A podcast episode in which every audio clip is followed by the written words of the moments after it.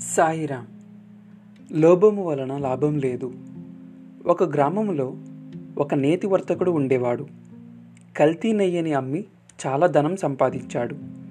ఒకసారి అధికారులు కల్తీ నేతిని అమ్ముతున్నాడనే నేరం వలన ఆ వర్తకుని పట్టుకుని గ్రామాధికారి వద్దకు తీసుకుని వెళ్ళారు. గ్రామాధికారి అతనితో నీవు చేసిన నేరానికి మూడు రకాలైన శిష్యులు ఉన్నాయి ఒకటి ఒక కిలో కల్తీ నేతిని నీవు తినటం. రెండు పన్నెండు కొరడా దెబ్బలను భరించటం. మూడు జరిమానా రెండు వందల రూపాయలు చెల్లించటం. ఈ మూడు శిక్షలలో నీవు ఏదైనా ఒక శిక్షను కోరుకో అన్నాడు.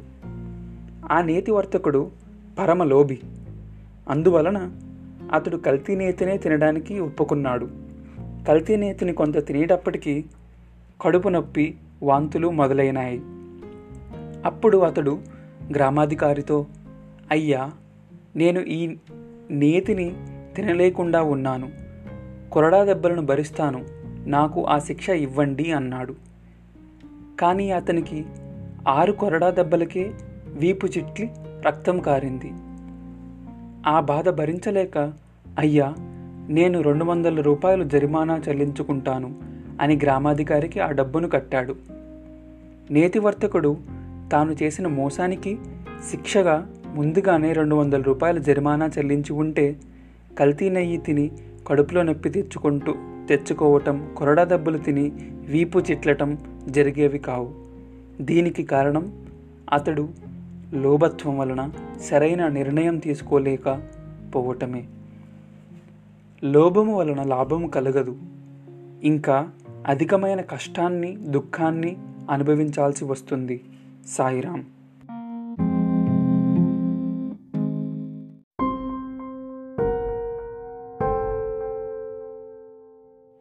సాయిరామ్ లోభి మహాలోభి. ఒక ఊరిలో లోభి మహాలోభి అని ఇద్దరు సోదరులు ఉండేవారు. వారిద్దరూ కడుపు నిండా భోన్ చేసేవారు కాదు. తాత్కాలికమైన అభిష్టాలను నెరవేర్చుకోవటానికి మాత్రమే దైవ ప్రార్థనలు చేసేవారు. దైవానికి నైవేద్యం పెట్టాలనుకున్నప్పుడు ఒక కండచక్ర ముక్కను పరమాత్మనికి కేవలం చూపించి నోట్లో వేసుకునేవారు. కారణం ఏమిటంటే భగవంతుని విగ్రహం ముందు ఒక నిమిషం సేపు ఉంచిన ఆ చక్రను ఏ చీమలైనా తింటాయో అని లోభత్వమే. ఒక్క ప్రాణికి కూడా ఉపకారం చేయని లోబులు వీరిద్దరు. ఒకనాడు పొరుగు గ్రామంలో వారి దగ్గర బంధువు చని చనిపోతే ఆ కుటుంబ సభ్యులను విచారించటానికి పెద్దవాడైన మహాలోబి బయలుదేరాడు. బస్సులో కానీ బండిలో కానీ వెళ్తే డబ్బు ఖర్చు అవుతుందని నడిచిపోవటానికి సిద్ధమయ్యాడు. తెల్లవారుజామున బాగా చీకటిగా ఉండే ఉండగానే బయలుదేరాడు. చీకటిగా ఉన్నప్పుడే అన్న ప్రయాణానికి సిద్ధమవుతుంటే తమ్ముడు ఒక చిన్న దీపం వెలిగించి ఒక సంచిలో బట్టలను సర్ది ఇచ్చాడు. అన్న వెళ్ళగానే తలుపులు వేసుకుని పడుకుందామనుకున్నాడు. అయితే ఎక్కువసేపు దీపం వెలిగితే కిరోసిన్ కొంత ఖర్చు అవుతుందని దీపం ఆర్పివేసి ఒక గూటిలో పెట్టబోయాడు. ఆ చీకటిలో గూటిలో ఉన్న తేలు అతనిని కుట్టింది. ఆ బాధతో తమ్ముడు మూలుగుతూ పడుకున్నాడు.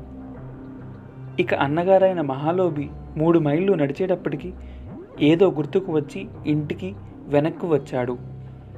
అప్పటికి ఇంకా తెల్లవారలేదు. తలుపు కొడుతూ తమ్ముడు తమ్ముడు అని పిలిచాడు. తమ్ముడు బాధతో మూలుగుతూ లేచి తలుపు తీసి ఎందుకన్నగారు తిరిగి వచ్చారు? అని అడిగాడు. అన్నగారు నాయన బయలుదేరి వెళ్ళేటప్పుడు చెప్పటం మరిచాను.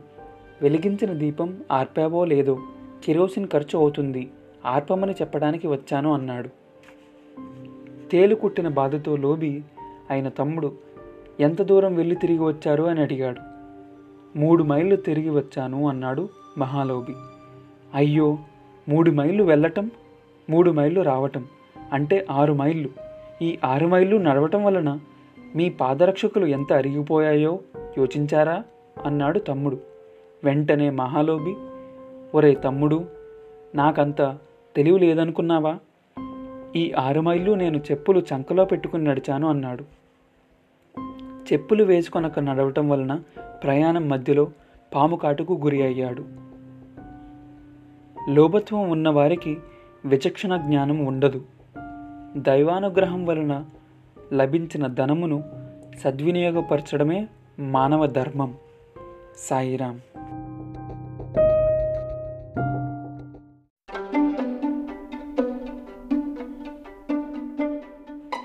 సాయిరాం. డంబము ఒక ఊళ్ళో ఒక వృద్ధురాలు ఉండేది. ఆమె చాలా పేదరాలు. ఎంతో కష్టపడి కొంత ధనాన్ని కూడబెట్టింది.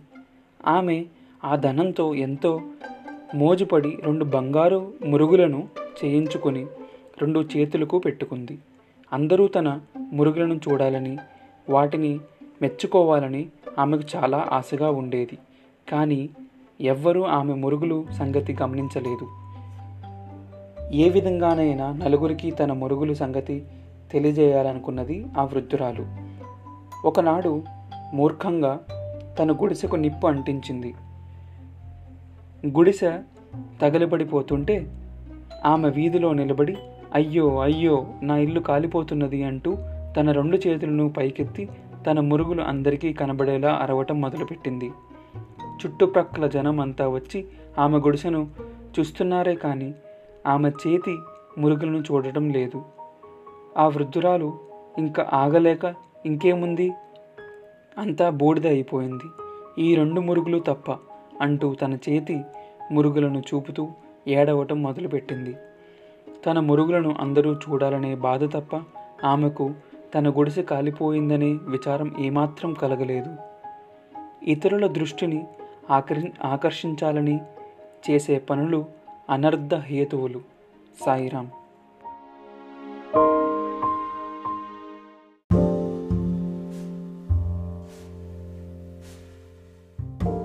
సాయిరామ్. చల్లని పలుకలే సాధకునకు హితులు గతులు. పూర్వం పర్షియా దేశంలో రబ్బియా మల్లిక్ అనే అతనికి హుస్సేన్ అనే పేరుగల కుమారుడు ఉండేవాడు. అతడు చాలా అనుష్ఠానపరుడు. ప్రతిరోజు ఉదయాన్నే లేచి మసీదునకు వెళ్ళి భక్తితో ప్రార్థనలు చేసేవాడు. ఒకరోజు ఉదయం హుస్సేన్ మసీదునకు వెళ్ళి ప్రార్థన చేసి ఇంటికి తిరిగి వచ్చేటప్పటికీ కూడా అతని సేవకులు నిద్రపోతున్నారు. వారు ఆ విధంగా నిర్లక్ష్యంగా బాధ్యతారహితంగా ప్రవర్తించడం వలన హుస్సేన్కు చాలా కోపం వచ్చింది. వారిని లేపి గట్టిగా తిట్టడం ప్రారంభించాడు. అప్పుడు అతని తండ్రి రబ్బియా మల్లిక్ వచ్చి నాయన వారు రాత్రి చాలా ప్రొద్దుపోయే వరకు కష్టించి పనిచేసి అలసిపోయి పడుకోవటం వలన లేవలేకపోయారు. వారిని నీవు దూషించటం వలన భగవద్విశ్వాసము వలన నీవు పొందిన మంచి ఫలితాన్ని పోగొట్టుకుంటున్నావు.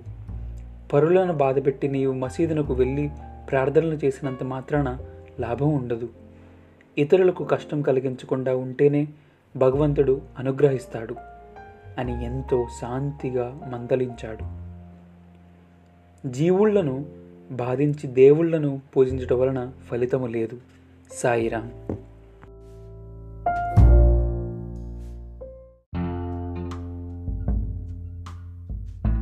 సాయిరాం. కర్తృత్వ అభిమానము ఒక ఊళ్ళో ఒక గృహస్థుడు తన ఇంటి ఆవరణలో ఒక చక్కని తోటను పెంచాడు. ఒకరోజు ఆ తోటలోనికి ఒక ఆవు దూడ ప్రవేశించింది. ఆ దూడను గృహస్థుడు కోపంతో బాగా కొట్టాడు. అతడు కొట్టిన దెబ్బలు భరించలేక పాపం ఆ దూడ చచ్చిపోయింది.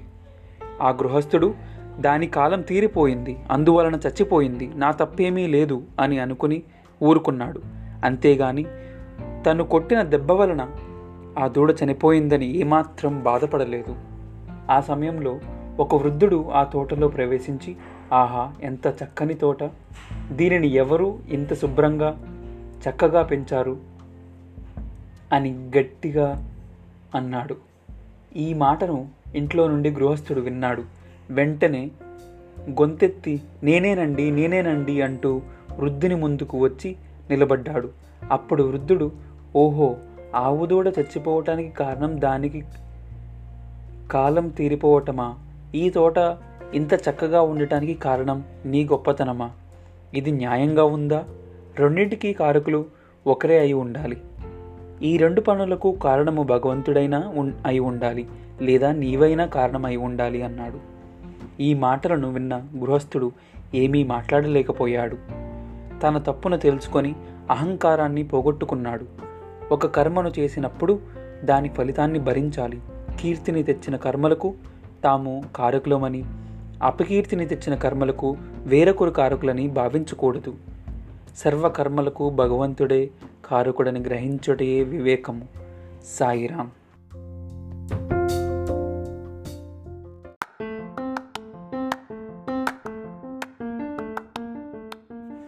సాయిరాం.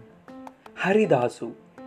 అక్బర్ చక్రవర్తి ఆస్థానమునందు తాన్సేన్ అనే ప్రసిద్ధ గాయకుడు ఉండేవాడు ఆయన మేఘమాల అనే రాగమును ఆలపిస్తే ఆకాశమును దట్టముగా మేఘములు చేరేవి.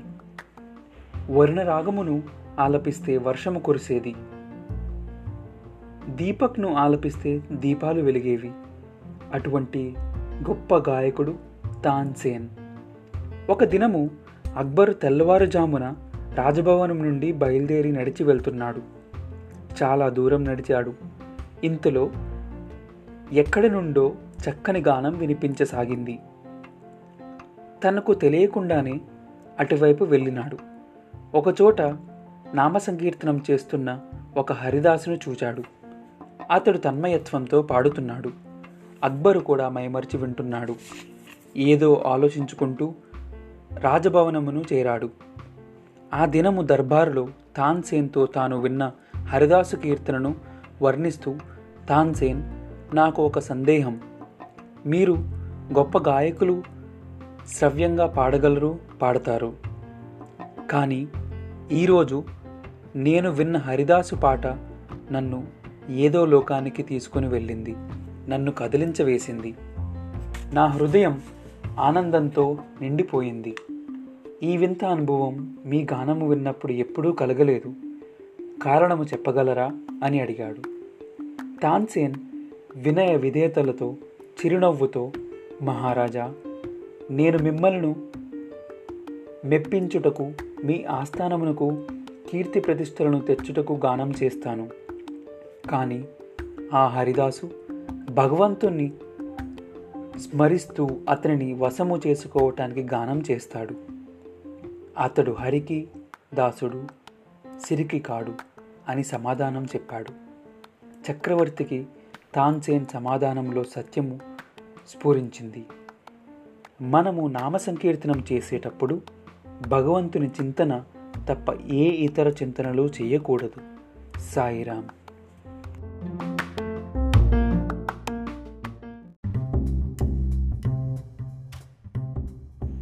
సాయిరామ్ ఆశ మితిమీరితే ఒక ధనవంతునికి ఒకే ఒక కుమార్తె ఉండేది. ఆమెకు ముక్కు లేదు అందువలన అందవికారంగా ఉండేది. ఆమెకు వివాహం చేయాలని తండ్రి ప్రయత్నాలు చేశాడు. అందరూ వచ్చి ఆమెను చూసి వెళ్తున్నారు. తండ్రి తన కుమార్తెను వివాహం చేసుకున్న వానికి రెండు లక్షలు కట్నంగా ఇస్తానని చెప్పాడు. కానీ ధనానికి ఆశపడి వివాహం చేసుకుంటానని ఎవరూ ముందుకు రాలేదు. చాలా కాలం గడిచిన తరువాత రెండు లక్షలకు ఆశపడి ఒక వ్యక్తి ఆమెను వివాహం చేసుకున్నాడు. ధనవంతుని కుమార్తె తనకు ముక్కు లేదనే విచారంతో ఎక్కడికి వెళ్ళక ఇంట్లోనే తలుపులు వేసుకుని కూర్చుండేది. భర్త ఆమెను ఓదారుస్తూ ఉండేవాడు. భార్యాభర్తలిద్దరూ ఎన్నో వ్రతాలు చేశారు. కానీ ఆమెకు ముక్కు మాత్రం రాలేదు. ఒకసారి ఒక సాధువు వారికి తటస్థపడి భగవంతుని అనుగ్రహం ఉంటే ఆమెకు ముక్కు వస్తుంది భగవద్ ధ్యానం చేయండి అని చెప్పాడు. భర్త ఆమెను ఒప్పించి హిమాలయ ప్రాంతాలకు తీసుకుని వెళ్ళాడు.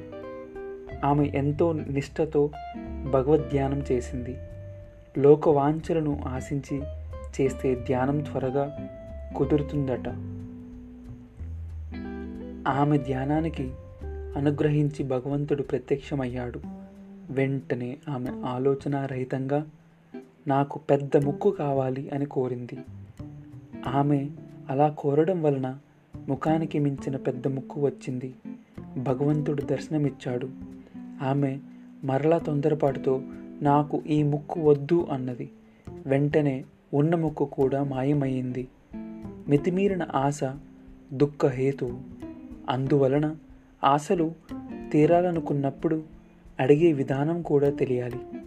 భగవంతునికి మన కోరికలు విన్నవించుతూ ప్రార్థించినప్పుడు పవిత్ర హృదయంతో ఏది ఉచితమో ఏది అనుచితమో తెలుసుకోవడం వివేకవంతుల లక్షణము. సాయిరామ్.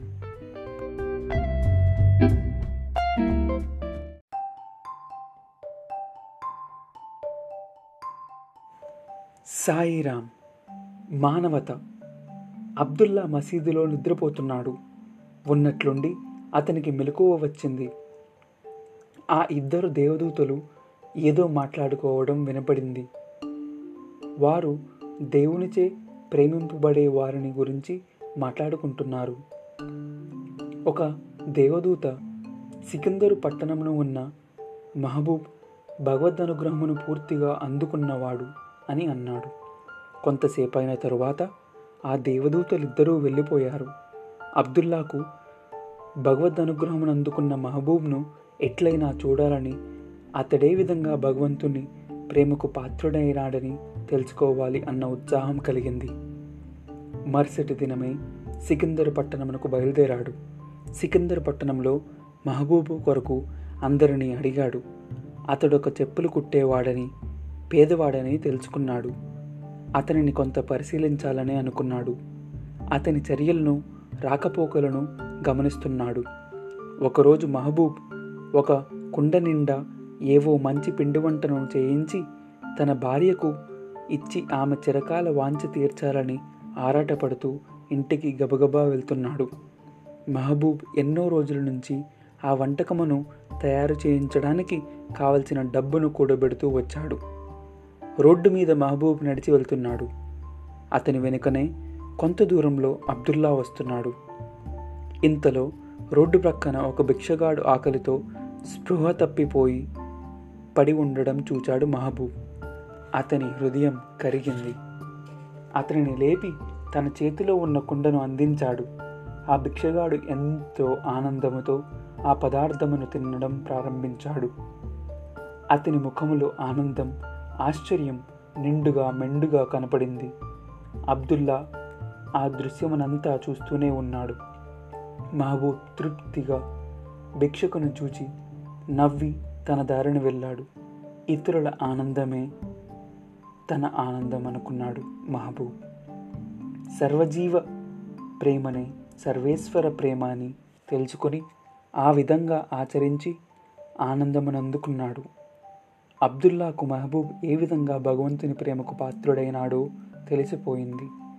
తన భార్యకు ప్రీతితో తీసుకుని వెళ్తున్న వంటకమును ఒక భిక్షగాడికి ఇచ్చి వేశాడంటే ఎంత దయగల హృదయం అతనిది ఎంత మానవత అతనిలో ఉండాలి.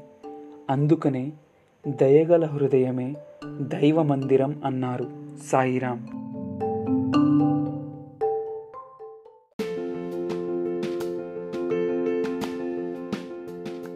సాయిరామ్ చిత్తశుద్ధి. ద్వాపర యుగంలో శ్రీకృష్ణుడు ద్వారకులో ఉన్న కాలంలో ఒక గొప్ప చిత్రకారుడు ఉండేవాడు. అతడు గొప్ప గొప్ప రాజుల చిత్రాలను వేసి చాలా బహుమతులు పొందాడు. కానీ అతనికి తృప్తి కలగలేదు. శ్రీకృష్ణ భగవానుని చిత్రమును వేసి అనుగ్రహమును పొందితేనే తన కలకు సార్థకత అని భావించాడు. ఆ ఆశతో అతడు ద్వారకకు వెళ్ళి శ్రీకృష్ణుని దర్శించాడు. శ్రీకృష్ణుడు చిరునవ్వుతో నీవు ఎందుకోసం వచ్చావు అని ప్రశ్నించాడు. అప్పుడు చిత్రకారుడు స్వామి నేను దేశ దేశాలు తిరిగి నా వంటి చిత్రకారుడే లేడని గొప్ప పేరు సంపాదించాను. కానీ నాకు తృప్తి లేదు. మీరు అనుగ్రహించి మీ చిత్రాన్ని చిత్రించే అవకాశం ఇప్పించండి. మీరు కొంతసేపు నా ఎదుట కూర్చుంటే మీ రూపాన్ని ఉన్నది ఉన్నట్లుగా చిత్రించగలను. నాకు అవకాశం ఇచ్చి నా జన్మను సార్థకం చేయండి అని ప్రార్థించాడు. శ్రీకృష్ణుడు సరేనని కొంతసేపు కదలక అతని ఎదుటనే నిలబడి లోనికి వెళ్ళాడు. చిత్రకారుడు తాను చూసిన కృష్ణుని రూపాన్ని మనస్సులో చక్కగా స్మరించుకుంటూ తన బస్సుకు తిరిగి వచ్చి చక్కగా చిత్రించి మరునాడు కృష్ణుని దగ్గరికి తీసుకుని వెళ్ళాడు. అయితే అతనికి తాను చిత్రించిన కృష్ణుని రూపానికి తాను చూస్తున్న కృష్ణుని రూపానికి తేడా కనిపించింది. మరలా బస్సుకు వెళ్ళి ఇంకొకసారి చిత్రించాడు. మరునాడు దానిని తెచ్చాడు. అయితే దానిలో కూడా నిజరూపానికి ఎంతో భేదం ఉన్నట్లు గ్రహించాడు. ఆ మరునాడు చిత్రించిన చిత్రం కూడా సంతృప్తికరంగా లేదు.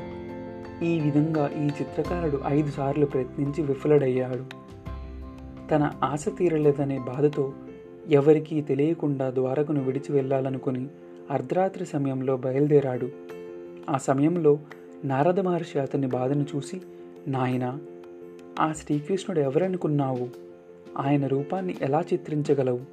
క్షణక్షణము నూతనంగా ప్రకాశించే లీలాసూత్రమూర్తిని చిత్రించి విజయం సాధించడం ఎవరికీ సాధ్యం కాదు. నీవు నిరాశపడకుండా నీకొక ఉపాయాన్ని బోధిస్తాను అంటూ చెవిలో ఏదో రహస్యంగా ఊదాడు.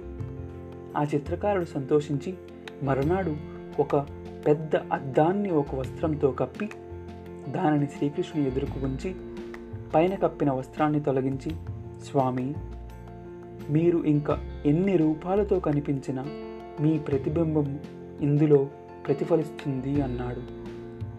అతని అవస్థను తెలుసుకొని శ్రీకృష్ణుడు అతనిని అనుగ్రహించి ఆశీర్వదించాడు. చిత్తం అనే అద్దం పరిశుద్ధంగా ఉంటేనే అందులో భగవంతుని స్వరూపం స్పష్టంగా గోచరమవుతుంది. చిత్తశుద్ధి ప్రేమ శ్రద్ధలతో కూడిన భక్తిలోనే భగవంతుడు ప్రతిబింబిస్తాడు. సాయిరాం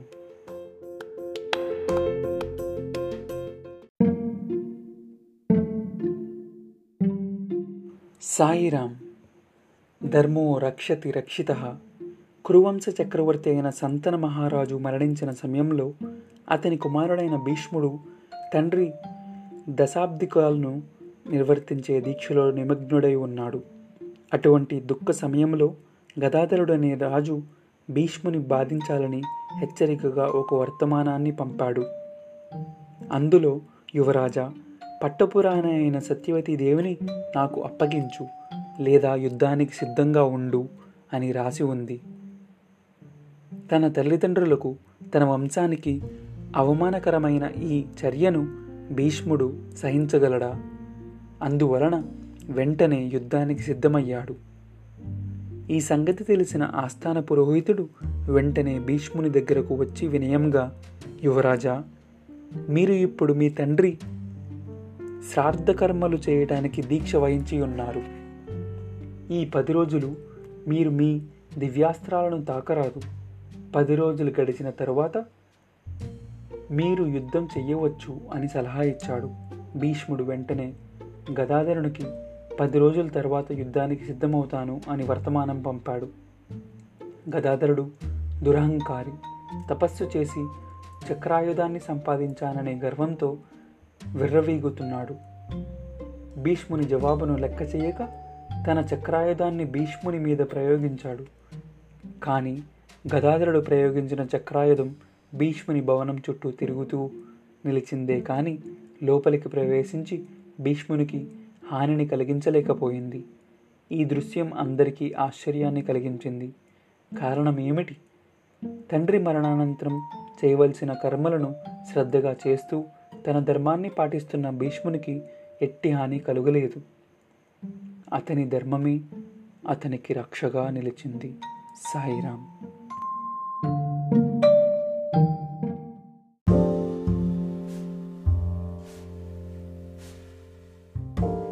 సాయిరామ్ మూడు ప్రశ్నలు.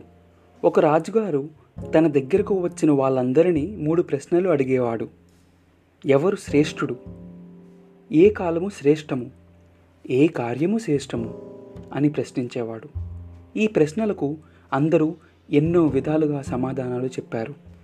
కానీ రాజుగారికి ఆ సమాధానాలు ఏమాత్రం సంతృప్తిని కలిగించలేదు. ఒకరోజు రాజు వేటకు వెళ్ళాడు. చాలాసేపు జంతువులను వేటాడాడు. అలసి ఆకలితో ఆ అడవిలో ఉన్న ఒక ఆశ్రమానికి చేరాడు. ఆ సమయంలో ఆశ్రమంలోని సాధువు పూల మొక్కలకు నీరు పోస్తున్నాడు. అలసిపోయి వచ్చిన రాజును చూసి తాను చేస్తున్న పనిని ఆపాడు. ఆకలిగా ఉన్న రాజుకు తీయని పండ్లు ఇచ్చి ఆకలిని తీర్చాడు. దాహంతో బాధపడుతున్న రాజుకు త్రాగటానికి చల్లని నీరు ఇచ్చి దాహం తీర్చాడు. అదే సమయంలో మరికొందరు సాధువులు దెబ్బలు తగిలి రక్తము కారుతూ బాధపడుతున్న ఒక వ్యక్తిని మోసుకొని ఆశ్రమానికి తీసుకొని వచ్చారు.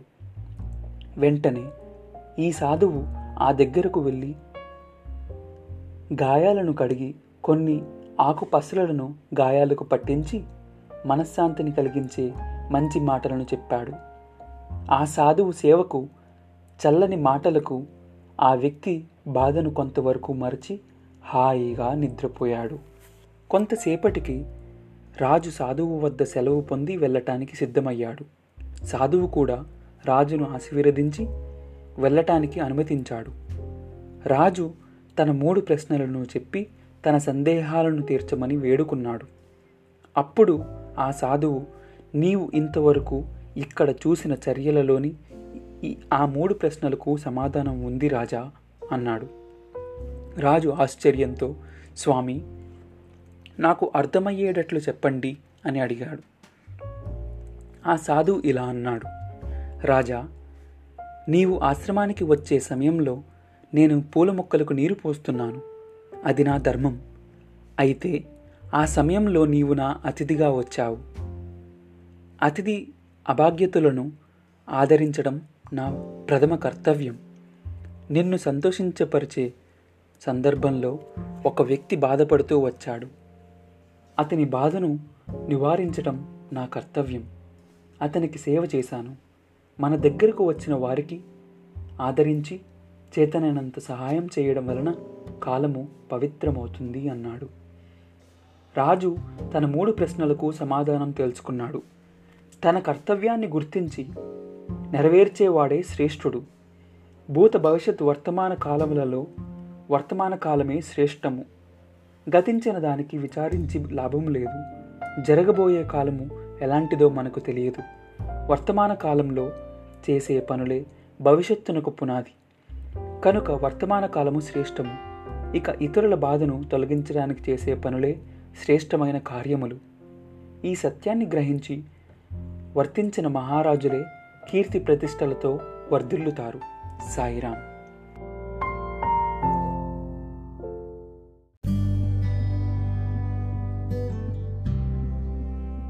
సాయిరాం ప్రవర్తన స్వభావము. ఒక గ్రామంలో ఇద్దరు స్త్రీలు పాల వ్యాపారం చేస్తూ జీవించేవాళ్ళు. వారిద్దరూ ఎరుగు పొరుగు వాళ్ళు. ఒక ఆమెకు ఐదు ఆవులు మరొక ఆమెకు ఒకే ఒక ఆవు ఉండేది. ఐదు ఆవులున్న స్త్రీ తన సంపాదన కన్నా ఎక్కువగా దుబారా ఖర్చు చేసేది. ఒక ఆవు గల స్త్రీ చాలా పొదుపుగా వ్యవహారాలు గడిపి ధనాన్ని దాచుకునేది. ఒకసారి ఐదు ఆవుల గల స్త్రీ తన పొరుగింటామె అయిన ఒక్క ఆవు ఉన్న స్త్రీని కొంత డబ్బు అప్పు అడిగింది. ఇరుగు పొరుగుగా జీవించడం చేత స్నేహం ఏర్పడి ఒక్క ఆవు ఉన్న స్త్రీ ఐదు ఆవులున్న స్త్రీకి అప్పు ఇచ్చింది. ఒక సంవత్సరం గడిచింది. అప్పు ఇచ్చిన స్త్రీ పొరుగింటామెను తన బాకీ తీర్చమని అడిగింది. అప్పుడు ఆ పొరుగింటి స్త్రీ నేను నీ దగ్గర అప్పెందుకు తీసుకుంటాను నాకు అవసరం ఎప్పుడూ రాలేదు అని దబాయించి పంపేసింది. అప్పు ఇచ్చిన స్త్రీ న్యాయాధికారికి ఫిర్యాదు చేసింది. న్యాయ విచారణ చేసే గ్రామాధికారి ఈ ఇద్దరు స్త్రీలను పిలిపించి అడిగాడు. అప్పు తీసుకున్న స్త్రీ అయ్యా మీరే ఆలోచించండి. నాకు ఐదు ఆవులు ఉన్నాయి నా సంపాదన ఎక్కువ. ఈమెకు ఒక్క ఆవు మాత్రమే ఉన్నది. ఆమె వద్ద అప్పు తీసుకునే అవసరం నాకెందుకు కలుగుతుంది? అని ప్రశ్నించింది. ఆమె ఎంతో చాకచక్యంగా మాట్లాడింది. గ్రామాధికారి చాలా తెలివైనవాడు. అతడు ఆ ఇద్దరిని మర్నాడు రమ్మని పంపేశాడు. మర్నాడు వారు వచ్చేటప్పటికి తన కచేరీ ద్వారం ముందు ఒక ప్రక్క ఐదు చెంబులతో నీరు పెట్టించాడు. మరొక ప్రక్క ఒక్క చెంబుతో నీరు పెట్టించాడు. ఇద్దరు స్త్రీలను లోపలికి ప్రవేశించే ముందు కాళ్ళు ఆ నీటితో బాగా కడుక్కొని రమ్మన్నాడు. ఐదు ఆవులున్న స్త్రీ ఐదు చెంబుల నీటిని గబగబా కాళ్ళ మీద పోసుకొని లోపలికి వచ్చింది. రెండవ ఆమె ఒక్క చెంబు నీటితో కాళ్ళను చక్కగా శుభ్రంగా కడుక్కొని ఇంకా కొంత నీటిని చెంబులో మిగిల్చి లోపలికి ప్రవేశించింది. దీనిని చూచిన గ్రామాధికారి వెంటనే ఈ ఇద్దరిలో ఎవరు ఎవరికి అప్పు ఇవ్వవలసి ఉన్నదో గ్రహించాడు. ఐదు చెంబుల నీటిని గబగబా గుమ్మరించుకున్న స్త్రీ దుబారా చేసినామె అందువలనే అప్పు తీసుకునవలసి వచ్చింది. ఒక చెంబు నీటిలో ఇంకా నీటిని మిగిల్చిన ఆమె పొదుపరి. ఆమె ధనాన్ని కూడబెట్టింది. అందువలననే అప్పు ఇవ్వగలిగింది అని గ్రామాధికారి నిర్ణయించాడు. మనం నిత్య జీవితంలో చేసే కర్మలే మన స్వభావాన్ని సూచిస్తాయి. మన నిర్మల నిరహంకార ప్రవర్తనే మనకి రక్ష. సాయిరాం.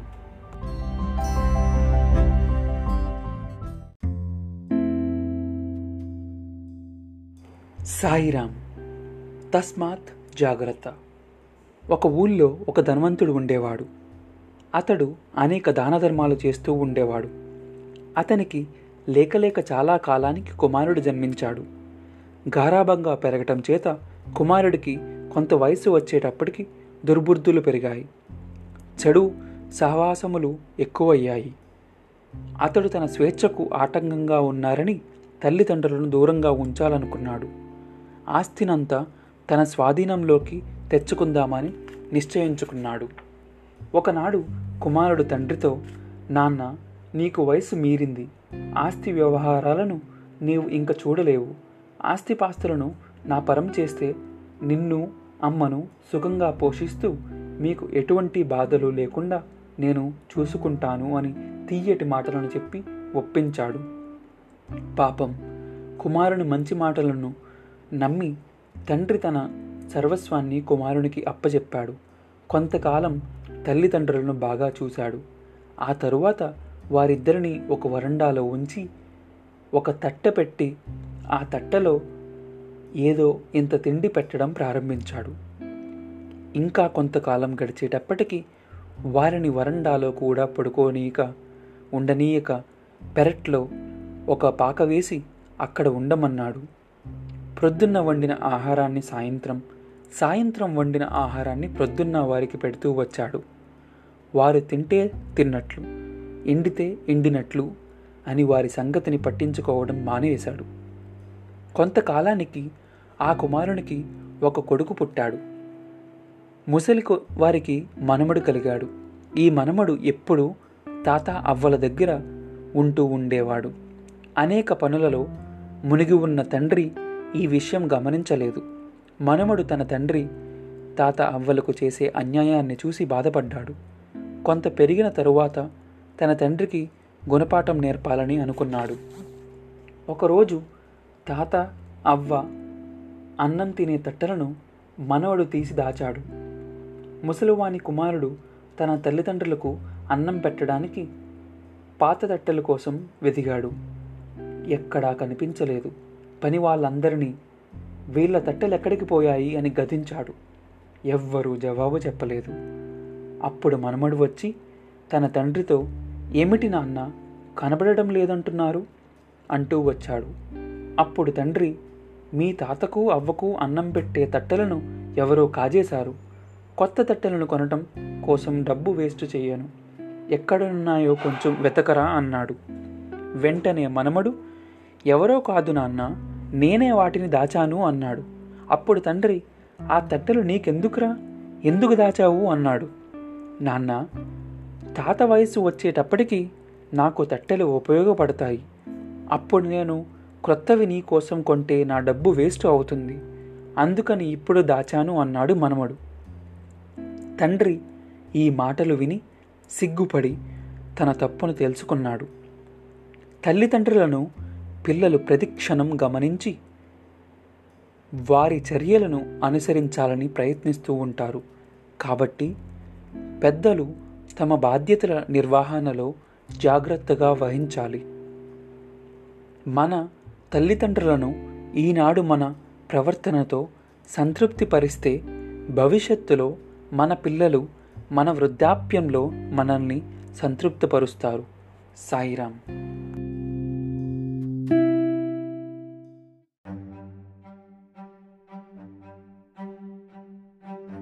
సాయిరామ్ మానవ ప్రయత్నం దైవ విశ్వాసం కార్యసాధనకు అవసరం. రెండవ ప్రపంచ యుద్ధ సమయంలో స్టీమరులో ప్రయాణం చేస్తున్న భారతీయ సిపాయిలపై జపాను వారు బాంబు పడింది. స్టీమరు మునిగిపోయింది. చాలామంది ప్రాణాలను కోల్పోయినారు. ఐదుగురు సిపాయిలు లైఫ్ బాయ్ సహాయముతో ఒడ్డుకు చేరుకోవాలని ప్రయత్నించారు. అందులో ఒకడు అయ్యో నేను చనిపోవటము తథ్యము. నన్ను ఏ తిమింగలమో మృంగుతుంది. నాకు చావు తప్పదు తప్పదు అని మాటిమాటికి చింతిస్తూ నిస్పృహకు నిరాశకు గురి అయి ప్రాణాలు వదిలాడు. మరొక సిపాయి అయ్యో నేను చనిపోతే నా కుటుంబమును ఎవరు చూస్తారు? నేనింతవరకు వారికి కొరకు ఎట్టి ఏర్పాట్లు చేయలేదు అని చింతిస్తూ చింతిస్తూ మరణించాడు. ఇంకా మూడవ సిపాయి అయ్యో ఇన్సూరెన్స్ కాగితాలన్నీ నా వద్దనే ఉన్నాయి. వాటిని ఇంటి దగ్గరనే ఉంచి వచ్చినట్లయితే బాగుండేది. నా వారు ఎట్లు ఉంటారో అని బాధపడుతూ ప్రాణాలు వదిలాడు. మిగిలిన ఇద్దరు దైవం మీద భారము వేసి మానవ ప్రయత్నం కూడా అవసరమని గుర్తించి భగవంతుణ్ణి స్మరిస్తూ ఆత్మవిశ్వాసంతో ఈదుకుంటూ వస్తున్నారు. ఇంతలో వారికి ఒక హెలికాప్టర్ క్రిందకు దిగడం వారిని సమీపించడం చూచారు. బాగా జోరుగా సంజ్ఞలు చేశారు. హెలికాప్టర్ వారిని ఎక్కించుకొని సురక్షితముగా దగ్గర ఉన్న హార్బర్కు చేర్చింది. స్టీమరు మునిగిపోతుండగా కెప్టెన్ హార్బర్లో వారికి వార్తను అందించాడు. హెలికాప్టర్ రావడం కొంత ఆలస్యమైంది. ఐదుగురు సిపాయుల జయాపజయములకు కొన్ని నిమిషములే వ్యవధి. కానీ మొదటి ముగ్గురులో దైవ విశ్వాసము ఆత్మవిశ్వాసము లోపించడం వల్ల వారు నీరసించి మృత్యువు పాలైనారు తక్కిన ఇద్దరిలో భగవంతునిపై విశ్వాసము ఆత్మవిశ్వాసము ఉన్నందువల్ల వారికి సమయములో సహాయము అంది సురక్షితముగా ఒడ్డున పడ్డారు. ఎటువంటి కార్యసాధనకైనా ఆత్మవిశ్వాసం ప్రథమ సోపానం. సాయిరాం.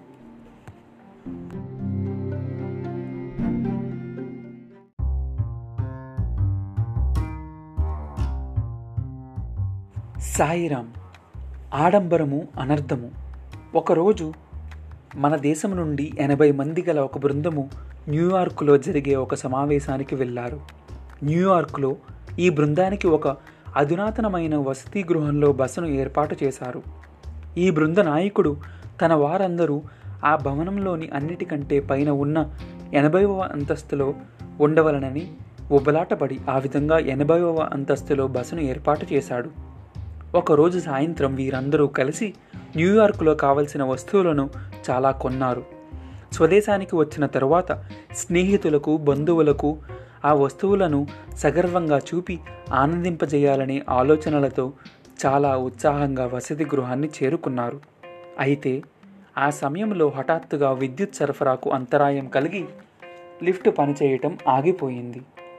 ఈ బృందంలోని వారందరూ ఎనభైవ అంతస్తు వరకు మెట్లు ఎక్కుతూ నడిచి వెళ్ళవలసి వచ్చింది.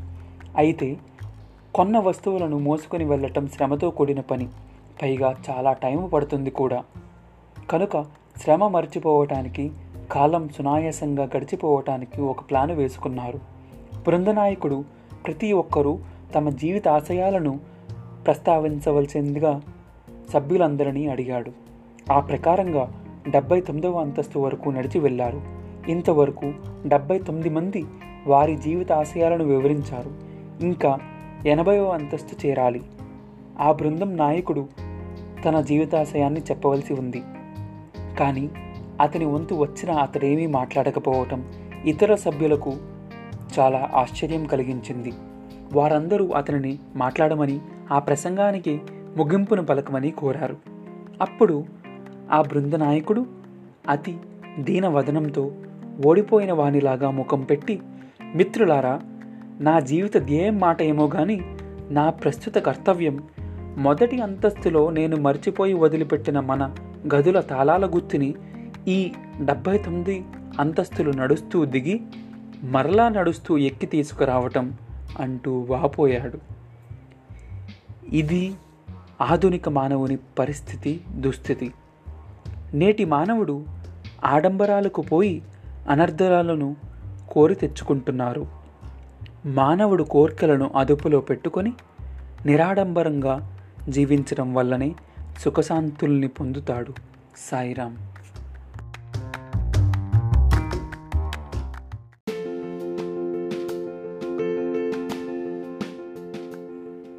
సాయిరాం. కర్మ ఫలము. ఒక గృహస్థుడు శనివారం నాడు తన ఇష్ట దేవారాధన నిమిత్తం పూజ చేయాలనుకున్నాడు. తన కుమారుణ్ణి పిలిచి నాయన బజారుకు వెళ్ళి ఒక రూపాయికి అరటిపళ్ళు తీసుకునిరా అని అన్నాడు. ఆ కుమారుడు వయస్సులో చిన్నవాడైన మంచి గుణవంతుడు తెలివిగలవాడు రూపాయి తీసుకుని బజారుకి బయలుదేరాడు. ఆ అబ్బాయి బజారులో అరటిపళ్ళు కొని ఇంటికి తిరిగి వస్తున్నాడు. దారిలో ఒక తల్లి కొడుకులు ఆకలితో చాలా బాధపడుతూ తినడానికి ఏదైనా ఇవ్వమని దారిని పోయేవారిని దీనాతి దీనంగా ప్రాధేయపడటం చూశాడు. ఈ అబ్బాయి వారి దగ్గరకు వెళ్ళాడు. ఆకలితో బాధపడుతున్న ఆ బీద పిల్లవాడి చూపులు ఈ అబ్బాయి చేతిలో ఉన్న అరటిపళ్ళ మీదనే నిలిచి ఉండడం చూశాడు. వారి ఆకలి బాధను తీర్చాలనుకుని తన చేతిలోని అరటిపళ్ళను ఇచ్చాడు. కొంత దూరంలో ఉన్న పంపు దగ్గరికి వెళ్ళి నీటిని తెచ్చి వారికి ఇచ్చి దాహాన్ని తీర్చాడు. ఆకలి బాధ తీరిన ఆ తల్లి కొడుకులు ఆనంద బాష్పాలను రాలుస్తూ ఆ అబ్బాయికి కృతజ్ఞతలు తెలుపుకున్నారు. ఒక మంచి పని చేశాను అనే తృప్తితో ఆ అబ్బాయి ఇంటికి వెళ్ళాడు. అతని తండ్రి బాబు అరటిపళ్ళు తెచ్చావా? ఏవి? ఇలా తీసుకునిరా అన్నాడు. అప్పుడు ఆ అబ్బాయి నాన్నగారు నేను చాలా మంచి ఫలం తెచ్చాను. అయితే అది కళ్ళకు కనబడుతూ అని పలికి జరిగిన సంగతిని తండ్రికి వివరించాడు. తండ్రి తన కుమారుని మంచితనాన్ని మెచ్చుకొని తనకు తగిన కొడుకే లభించాడని తన జన్మ సార్థకమైందని ఎంతో సంతోషించాడు. ఆనాటి నుండి తండ్రి కొడుకుల మధ్య అనురాగం అధికమైంది. చూసారా త్యాగం వలన కలిగిన ఫలం ఫలితం ఆనందం. మంచి కర్మలను చేస్తే మంచి ఫలాన్ని అందుకోగలం. చిన్నపిల్లల్లో సహజంగా ఉండే మంచి భావాలను పెద్దలు గుర్తించి ప్రోత్సహించాలి. భగవంతుడు కూడా మన నుండి కోరేది వాడిపోయే పుష్పాలను క్రుళ్ళిపోయే ఫలాలను కాదు. సంచితులనే పుష్పాలను సత్కర్మలనే ఫలాలను మాత్రమే. సాయిరాం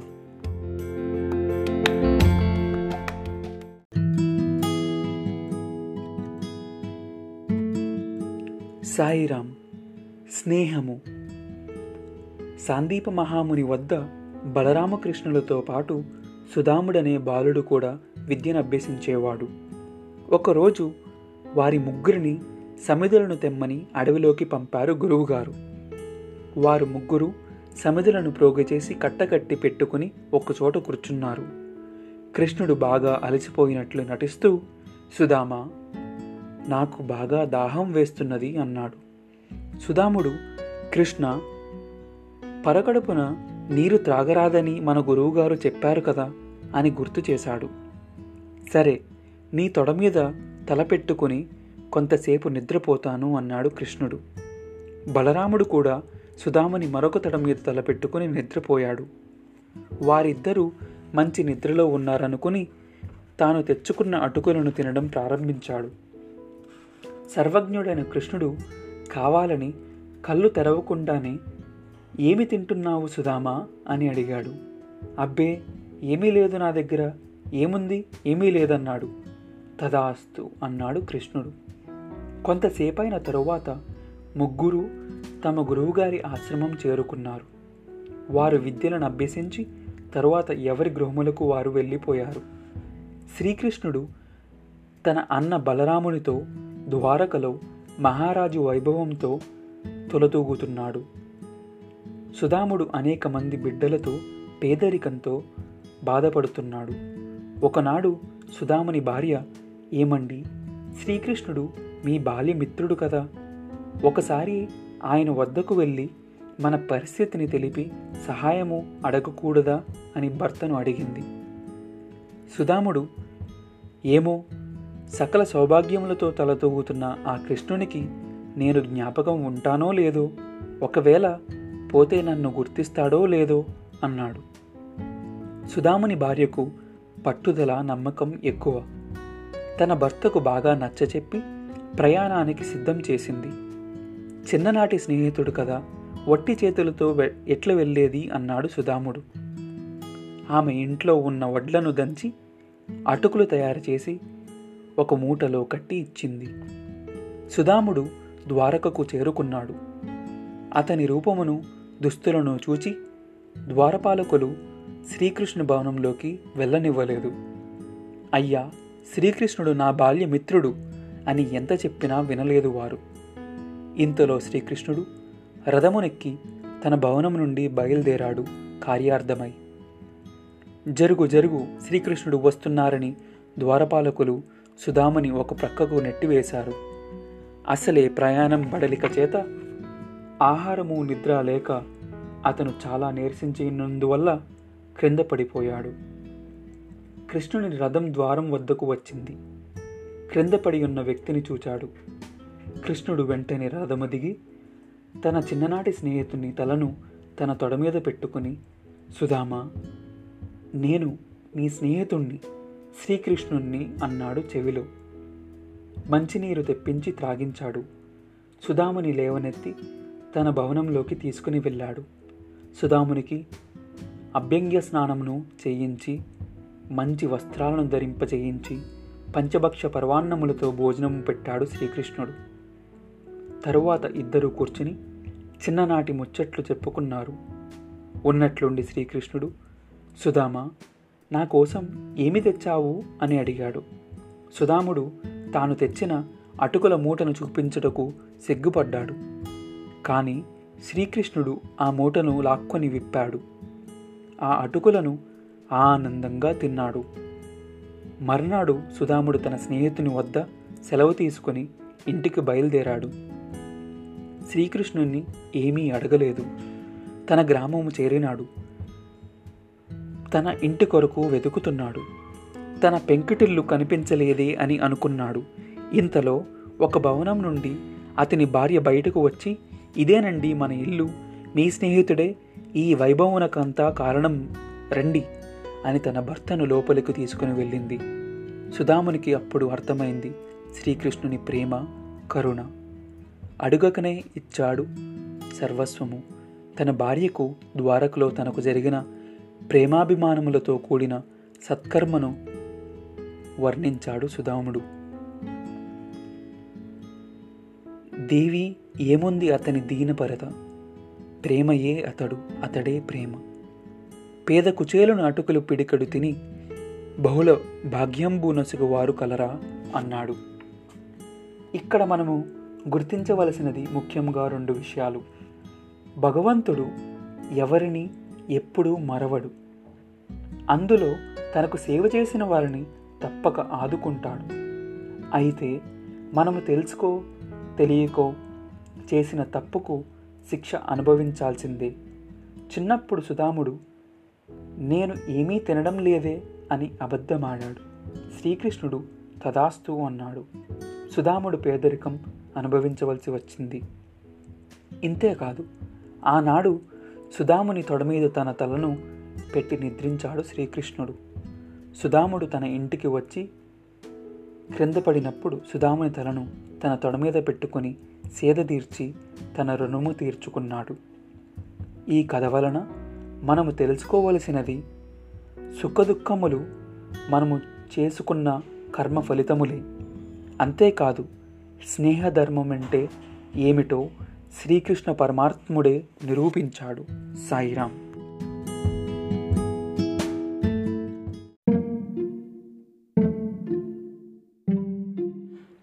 సాయిరాం దృష్టి.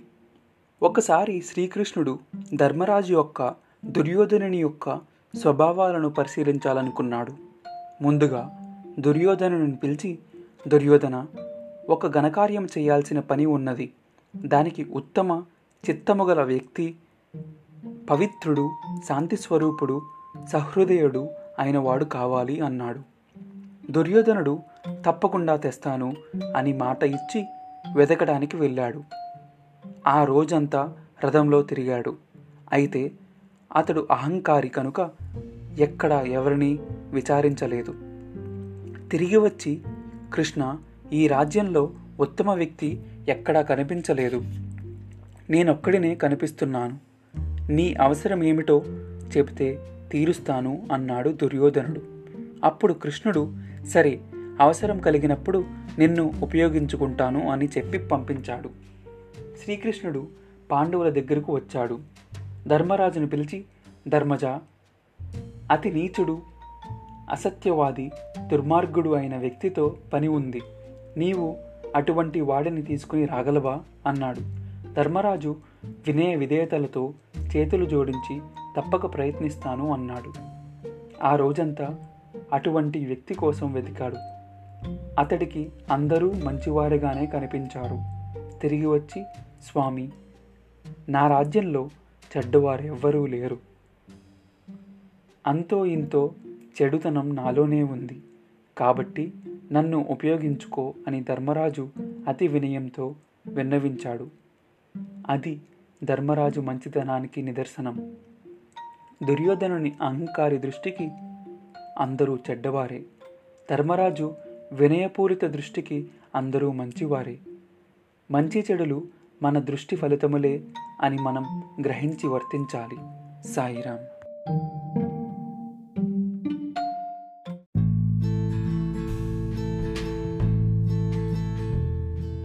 సాయిరాం ఎవరు గొప్ప భక్తుడు? ఒకసారి మహావిష్ణువు నారద మహర్షితో నారద నీకంటే గొప్ప భక్తుడు భూలోకంలో ఒక రైతు ఉన్నాడు అన్నాడు. నిరంతరం హరినామస్మరణ చేస్తూ ముల్లోకములలో సంచరిస్తున్న తనకంటే గొప్ప భక్తుడు ఉన్నాడా అని ఆశ్చర్యంతో కుతూహలంతో అతనిని చూడడానికి భూలోకం చేరుకున్నాడు నారదుడు. అతని జీవిత విధానమును పరిశీలించాలనుకున్నాడు. ఆ పేద రైతు రోజుకు మూడుసార్లు మాత్రమే హరినామస్మరణ చేసేవాడు. నిద్ర నుండి లేవగానే ఒకసారి హరినామస్మరణ చేసేవాడు. మరల మధ్యాహ్నం భోజనం చేసే ముందు స్మరించేవాడు. చివరకు రాత్రి నిద్రపోయే ముందు ఒకసారి హరినామస్మరణ చేసేవాడు. నారద మహర్షి ఆ పేద రైతు చర్యలను కొన్ని దినములు పరిశీలించాడు. కానీ నారదునికి ఆ రైతు తనకంటే ఏ విధంగా గొప్ప భక్తుడో అర్థం కాలేదు. మహావిష్ణువుని అడిగి తెలుసుకోవాలనుకుని వైకుంఠం చేరాడు. తన సందేహాన్ని తెలిపాడు. మహావిష్ణువు నారదునికి ఒక పరీక్ష పెట్టాడు. ఒక కుండపైన ఒక కుండ ఉండేటట్లు ఐదు కుండలు దొంతరను నారదుని శిరస్సు మీద ఉంచాడు. ఆ కుండలలో నిండుగా నీరు నింపాడు. నారదుని కుండలలోని నీరు ఒక్క చుక్క కూడా బయటకు చిందకుండా తన చుట్టూ ప్రదక్షిణం చేయమన్నాడు. ఐదు కుండలను తల మీద పదిలంగా ఉంచుకొని అతి జాగ్రత్తగా మనసంతా ఆ కుండల మీదనే నిలిపి ప్రదక్షిణం చేసి వచ్చి విష్ణువు ఎదుట నిలిచాడు. అప్పుడు చిరునవ్వుతో మహావిష్ణువు నారద నీవు ప్రదక్షిణం చేసే సమయంలో నన్ను ఎన్నిసార్లు స్మరించావో చెప్పు అన్నాడు. నారదుడు అతి వినయంతో సిగ్గుతో స్వామి ఒక్కసారి కూడా స్మరించలేదు అన్నాడు. అందుకు విష్ణుమూర్తి నారద నిరంతరం తన కర్తవ్య కర్మలు చేస్తూ ఆ పేదరైతు రోజుకు మూడుసార్లు అయినా నన్ను స్మరిస్తున్నాడు. మరి అతను నీకంటే గొప్ప భక్తుడవునా కాదా? నీవే చెప్పు అని ప్రశ్నించాడు. నారదునికి తానే గొప్ప భక్తుడనే భావన తొలగిపోయింది. భగవన్నామ జపఫలము నీవు చేసిన సంఖ్య మీద ఆధారం కాదు. అచంచల విశ్వాసం చిత్తైకాగ్రత ముఖ్యం. సాయిరామ్.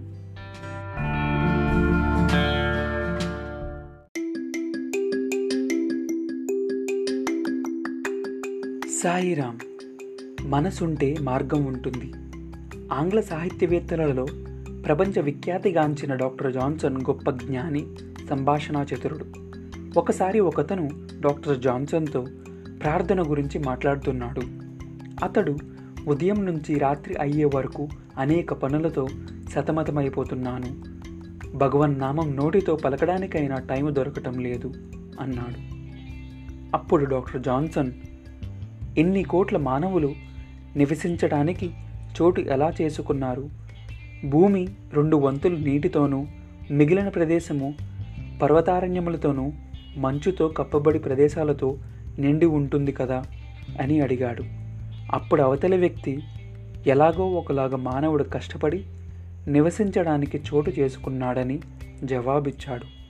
డాక్టర్ జాన్సన్ మరి అలాగే కష్టపడి మానవుడు కొంత టైమును భగవద్ ధ్యానానికి ఏర్పరచుకోవాలి అని చమత్కారంగా ప్రబోధించాడు. సాయిరామ్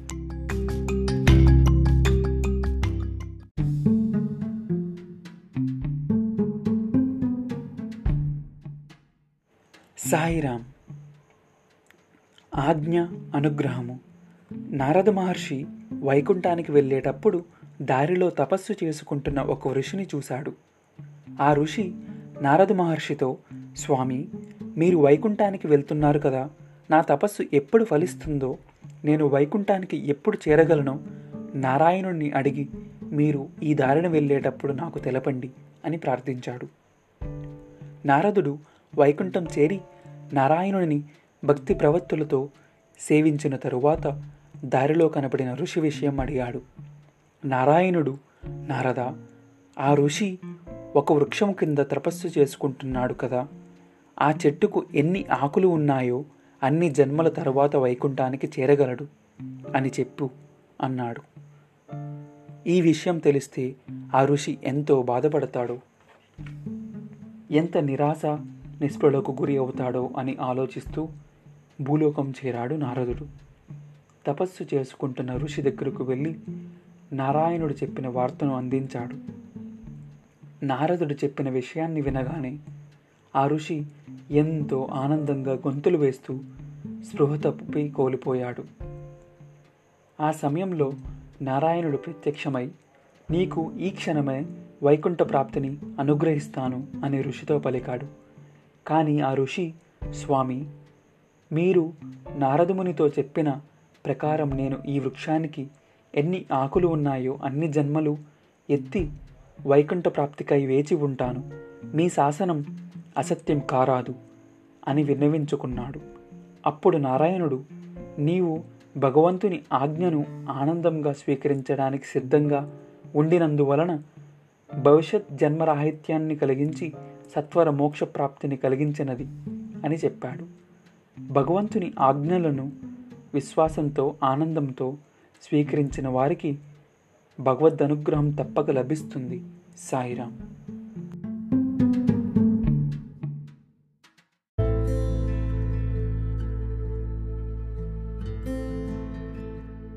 సాయిరాం దయగల హృదయమే దైవ మందిరం ఒక గ్రామములో ఒక బీద కుటుంబము ఉండేది. వారికి ఒకే ఒక కుమార్తె. వారు పేదవారైనప్పటికీ ఆ బిడ్డను చదివించాలని సంకల్పించారు. కానీ ఆ గ్రామములో ఏ విద్యా సంస్థ లేదు. కనుక ప్రక్క గ్రామంలోని బడిలో చేర్చారు. ఆ గ్రామం చేరటానికి ఒక చిన్న అడవి దాటవలసి వచ్చేది. కానీ పల్లెల్లో నివసించే వారికి అటువంటి అడవులను దాటి వెళ్ళటం నిత్య జీవితంలో ఒక పరిపాటైన అలవాటు. ఆ అమ్మాయి తెల్లవారే ప్రక్క గ్రామానికి చదువుకోవటానికి వెళ్ళి సాయంకాలం తిరిగి ఇల్లు చేరేది. ఆ రోజుల్లో చాలామందికి దాన ధర్మాలు చేయటం సహజంగా అలవాటుగా ఉండేది. ఒక ధర్మాత్ముడు ఆ అడవి మార్గం మధ్యమున ఒక సత్రం కట్టించాడు. ఒకనాడు ఆ అమ్మాయి స్కూలుకు వెళుతూ ఆ సత్రంలో ఒక దీనుడైన వ్యక్తిని చూచింది. అతను ఏదో రోగంతో బాధపడుతున్నట్లు గ్రహించింది. అతనికి నడిచే శక్తి కూడా లేదని గుర్తించింది. అతడు చాలా కృషించిపోయి ఉన్నాడు. ఆ అమ్మాయి తాను స్కూలుకి వెళ్ళేటప్పుడు ఏ ఇడ్లీయో దోశనో అతనికిచ్చి ఒక టిఫిన్ బాక్సులో కొంత నీరు తెచ్చి ఇచ్చి స్కూలుకు వెళ్ళేది. సాయంకాలం ఇంటికి వెళ్ళేటప్పుడు ఆ టిఫిన్ బాక్స్ తీసుకుని వెళ్ళేది. ఈ విధంగా పది దినంలో జరిగేటప్పుడు ఆ వ్యక్తికి కొంత శక్తి వచ్చింది. ఒకనాడు ఆ అమ్మాయి సాయంకాలం తిరిగి ఇంటికి వెళ్ళేటప్పుడు ఆ వ్యక్తి ఆ అమ్మాయి చేయి పట్టుకుని బంగారు బిడ్డ నీవు నాకు ఇన్ని దినములు ఆహార పానీయాదులను ఇచ్చి నా ప్రాణమును కాపాడావు. కానీ నీకు ఈ ఆహారము ఏ విధంగా లభించింది? నీ తల్లిదండ్రులకి ఈ విషయం తెలుసునా? లేక నీవు ఎక్కడైనా దొంగలించి తెచ్చావా? అట్లు కాక నీవు కూడా తినకుండా పస్తుండి నాకు పెడుతున్నావా? నిజం చెప్పు అని అడిగాడు. అయ్యా నేను దొంగతనం చేయలేదు. ఆ గుణము నాలో లేదు. నా తల్లిదండ్రులకు తెలియకుండా ఏ పనిని చెయ్యను. నేను మీకిచ్చే ఆహార పదార్థములు విషయం వారికి తెలుసు. కానీ మాది బీద కుటుంబము. మా వద్ద డబ్బులు లేవు గనుక నేనే స్వయంగా డబ్బు సంపాదించి ఆ పదార్థములను తెస్తున్నాను అన్నది ఆ అమ్మాయి. ఇంత చిన్నదానివి ఏ రీతిగా సంపాదిస్తున్నావు? అని అడిగాడు ఆ వ్యక్తి. అయ్యా నేను వచ్చే దారిలో కాశీరేగ పళ్ళ చెట్టు ఉంది. ఆ పళ్ళను బాగా ఏరి మూట కట్టుకుని బాలబాలికలకులు అమ్మి డబ్బు సంపాదించాను. ఆ డబ్బు నా స్వార్జితము. దానితో మీకు ఆహార పదార్థములను తెచ్చిపెడుతున్నాను అన్నది. ఆ బిడ్డ యొక్క శక్తి సామర్థ్యాలకు త్యాగబుద్ధికి సంతసించి అమ్మాయి నీకిటువంటి త్యాగబుద్ధి ఏ రీతిగా లభ్యమైంది అని అడిగాడు. ఇది మా తల్లిదండ్రుల బోధ. మనది బీద కుటుంబమే కానీ మనకున్న మనకన్నా దీనస్థితిలో ఉన్న వారికి సహాయం చేయాలి అని నాకు చిన్నప్పటి నుండి బోధి బోధ చేస్తూ వచ్చారు. ఆ బోధను ఈ విధంగా సార్థకం చేసుకున్నాను అని జవాబు చెప్పి ఇంటికి వెళ్ళింది. ఆ అమ్మాయి చూపిన భూతదయకు ఏమీ ఫలితం అందుకున్నది అని మనము అనుకోవచ్చు. ఆ వ్యక్తికి బాగా ఆరోగ్యం చిక్కింది. ఆ అమ్మాయి ఉండే గ్రామం చేరాడు. ప్రతిదినము దేవుని ఈ విధంగా ప్రార్థించేవాడు. భగవంతుడా నేను రోగిష్ఠిని నా కాలము తీరిపోయే సమయం వచ్చింది. నేను ఏ విధంగానూ సమాజానికి ఎవరికి గాను సహాయము చేయలేను. నేనేమీ కోరను. కానీ ఆ బిడ్డకు వారి తల్లిదండ్రులకు ఆయురారోగ్యములను శక్తి సామర్థ్యాలను ప్రసాదించి వారిని దేశానికి సమాజానికి ఉపకారం చేసేటట్లు అనుగ్రహించు. కానీ ఆ అమ్మాయి ఎట్టి ప్రతిఫలమును కోరకుండా ఆ రోగికి సేవ చేసింది గనుక దైవానుగ్రహముకు పాత్రురాలైంది. ఒకనాడు సాయంకాలం ఒక వ్యక్తి డబ్బు మూటతో అమ్మ నాకు ప్రతిదినము ఆహార పానీయాదులను అందించి నా ప్రాణాలను కాపాడింది ఒక అమ్మాయి. ఆ అమ్మాయి ఇల్లు ఇదేనా అని అడిగాడు. వారతనిని లోపలికి ఆహ్వానించి కూర్చోమన్నారు. అమ్మా నేను మీ అమ్మాయి శక్తి సామర్థ్యములను దయా దాన గుణములను పరీక్షించుటకు ఒక రోగి వలె నటించాను. మీ అమ్మాయి చాలా పవిత్రమైన హృదయము కలది. ఆమెకు భవిష్యత్ జీవితంలో సకల విధములైన సుఖశాంతులు అందుకోవాలనని సంకల్పించి ఆమె అభివృద్ధికి కావలసినంత ధనము తెచ్చాను. దీనిని స్వీకరించండి అన్నాడు. ఆ గృహస్థుడు ధనమును చూడగానే ఉప్పొంగిపోలేదు. స్వామి మాకింత ధనము తీసుకునే అర్హత లేదు. మా శక్తికి మించిన ధనము మాకు అక్కర్లేదు. అట్టి ధనము ప్రమాదం చేకూరుస్తుంది. అశాంతిని అందిస్తుంది. అహంకారమును పెంచుతుంది. ఆత్మతత్వాన్ని మరిపిస్తుంది అని ఎంతో వినయంగా అన్నాడు. కానీ అంతలో ఆ వ్యక్తి ధనమూటను వదిలి అంతర్ధానమయ్యాడు. ఆ వ్యక్తి ఎవరో ఒక మహనీయుడు కాదు. దైవమే అని గుర్తించినారు ఆ గృహస్థులు. వారు ఆ ధనమును తమ కోసం ఉపయోగించక దీనులకు రోగులకు సహాయం అందించే నిమిత్తమై ఖర్చు చేస్తూ ఆ గ్రామస్తులకు కనువిప్పు కలిగించారు. సర్వులందు సర్వత్రా ఉండేది ఒకే దైవమన్న విశ్వాసం ప్రేమతో దీనజనులను సేవించటమే దైవానుగ్రహం పొందటానికి మార్గం. సాయిరాం